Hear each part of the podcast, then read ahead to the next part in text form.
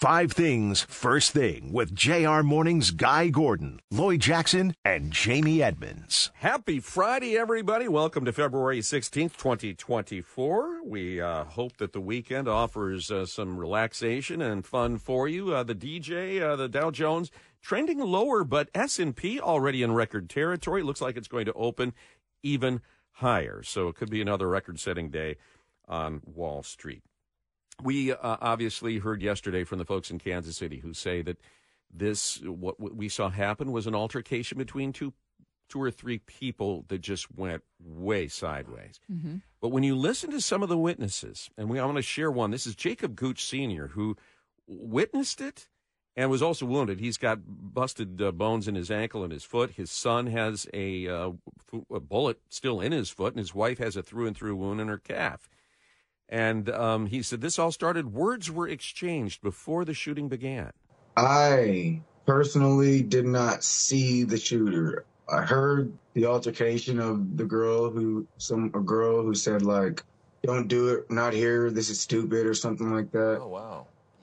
And then the gunshot. And then the guy started shooting, and he says this guy wasn't directing his fire at any certain individual, like you would expect in an altercation. He started spinning and firing. My daughter said that some lady was like holding him back, and people had started backing up, and then he pulled it out and just started shooting and spinning in a circle. That's what they said. So that's weird. That's indiscriminate, right? Yeah, right. And now they're saying this isn't terrorism. Well, maybe not, but it wasn't just a beef between two gangs where they started firing. Well, we don't know yet. Yeah. We have this one account from this man. Okay, and there's a further part of the account that you were skeptical about. Yeah, and I think you're right. He talked about he and his wife were kind of talking about this. Sometimes these big crowds, things can get dangerous. And he said, that never happened. This is a big celebration. And he said, and then I saw a certain group of individuals. I got suspicious of a certain group of people that were there. We were standing on the side that we were standing on, the left side of the stage where the shooting ended up happening.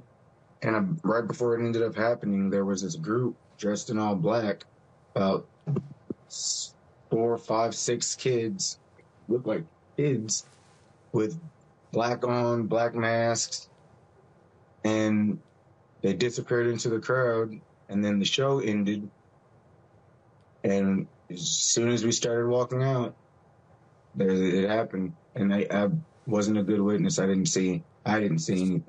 Jacob Gooch, speaking to CBS Morning News. But, here's the thing. He never makes the connection between this group of black-clad, masked individuals and the actual shooters. Right. Because he didn't see it. But, some folks are saying, well, that sounds like Antifa. Well, you wouldn't be wrong. Doesn't that sound a little more planned and a little more concerning? It does if this is confirmed true by police. Yeah. Right. Yes. And that's the thing. But this is just one guy's story. I want to wait for more. But that is scary. And I think if you ever have this feeling that something isn't right, then maybe you should go tell someone or get out of the way. Like, go somewhere else. Yeah. I know trust police your gut. Be everywhere, but you would have thought that these guys dressed in all black with black masks that would have drawn the ire of... Wouldn't that have drawn police attention instantly? Yes, and the people that, if you've seen the tackle video of the Good Samaritans, the person tackles not wearing black. Right. In fact, I think the one guy there was one guy that was brought into custody that was wearing red. Now, I don't know. He may have been one of the ones that... I did see that picture. That he was wearing Chief's merch. Upsetting. But again, this poor woman who has children, who was there with her older son, is dead now. Yeah. Because people just don't care about life. Right. And we'll find out from the shell casing pattern whether or not this guy was spinning. They're going to be able to confirm that pretty quickly. Yeah. Meantime, obviously, security front and center when it comes to the NFL draft in Detroit. Yeah, in the wake of the recent shooting incident at the Super Bowl victory party in Kansas City, Detroit Police Chief James White outlining the department's safety strategy for the upcoming NFL draft in Detroit this April. Chief White emphasizing the meticulous planning process spanning over 2 years with intensified efforts leading up to the event. We're not going to change. Certainly we look at what's happened and we're going to study it like we study, unfortunately, the other events that have happened throughout our country already this year and just to learn from them what happened, what protocols were in place, what protocols weren't in place. We look at everything from protests around the country to those single actors and a number of other things. The department's plan for the NFL draft includes the deployment of helicopters, undercover officers, and designated gun-free zones, collaboration with local, state, and federal agencies underway to bolster security. And as preparations continue, Chief White says his department remains committed to providing a safe and enjoyable experience for all the attendees of the NFL draft. All right. You've got to know that what happened in Kansas City is going to just even amp up their meticulousness even more. Absolutely. And that's a good thing. Meantime, we've got a March 2nd caucus. We've got a February 27th primary, and there's a looming question in the Republican Party about who will be in charge of the caucus on March 2nd. I can't believe we're still talking about this, honestly. But in case Kristina doesn't want to go quiet. No. Nope. In case you don't know the background, there was this January 6th vote to unseat Kristina Karamo. Wednesday, the RNC says it's Pete Hoekstra and only Pete Hoekstra as the leader of the Michigan GOP. And we had Mr. Hoekstra on yesterday. The RNC recognizes him. President Trump does, too. Then last night, all across the state, county Republicans held these conventions to select delegates who will attend the caucuses. On March 2nd, Kristina Karamo showed up to the Suburban Collection Showplace where the Oakland County Republicans were meeting and caused a stir. She was heckled, she was cheered, and then she was called, I think, a disruptive force by the Oakland County chair. This is kind of like what it sounded.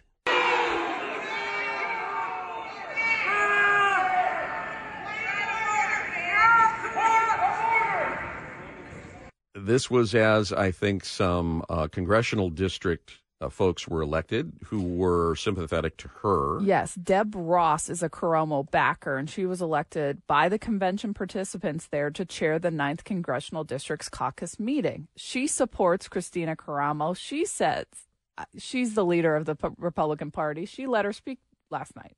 Yeah. And Karamo, meantime, has released a video saying this. This is egregious that the RNC feels they have the authority to override the will of the State Central Committee and the delegates. She says this is a bottom-up operation, not a top-down, and that the delegates have selected her. Of course, there's competing votes. There's a Tuesday hearing. For goodness sakes, let us pray that this is somehow resolved. She has said if the court rules against her, she will then go away. Obviously, this is disruptive. I understand you've got your supporters, but you're all for President Trump. How about pulling all in the same direction? I can't think of any other party leader that wouldn't say, you know what, for the good of the party, I'm stepping back. If President Trump has endorsed Hoekstra, if the RNC is, I will step back for the good of the party. She's incapable of doing that. Oh. You know, she still hasn't ego. She can't concede any election she loses. No. But you know, she's still got some pretty strong backers, but there's just this cloud now over that March 2nd caucus. Talk, will she sue the RNC to prolong this even more? Will they hold a vote on March 2nd to vote on the real chair? I put that in air quotes. Yeah. I mean, this is you know, she's in the habit of calling other people rhinos. How about demonstrating that you're not one and act in the best interest of the party and be gracious and leave the field of battle? Meantime, we've got President Trump. We have a big day today for him. It looks like that the court in New York, the Letitia James suit against him, the charges that he falsified documents, that he defrauded banks by inflating values of his properties, things like that. That will be determined today, what his sentence will be for that and what he will have to do. And, I mean, one of the things is he may have to give up his empire. They're talking a $370 million fine against Trump and his companies, a lifetime ban on him and two former company executives, a question about whether or not it will be licensed to do business in the state of New York, and a 5-year ban for Trump's eldest son. So you've basically torpedoed his entire real estate empire, and we'll see where that comes today. But, I mean, it strikes at the very core of who Donald Trump is and his self-image, which he has carefully cultivated. At the same time, we found out that we're going to have a March 25th trial date on the Stormy Daniels hush money case, where he is accused of falsifying documents there. We know that I got to ask you guys something. So, you know, we've got these polls saying, well, I'm a Trump supporter, but if he's convicted of a felony, I probably won't vote for him. Do you think if he's convicted for Stormy Daniels, which is essentially covering up an affair? That's I mean, yes, there. You can say that there's important criminal charges here. Do you really think people will change their vote? No. Or are they more concerned about the other stuff? Well, I think the other stuff is way more important. Yeah. And these other two sort of muddy the waters, you know, and... they've brought the wrong cases first. Yeah. And they've discredited the others and kind of thrown a cloud on them in the process. Alvin Bragg and Letitia James could not have screwed this up worse. Now, Fani Willis, why were we going wall-to-wall with coverage about her yesterday, other than the fact that it had to do with sex? Right, that's it.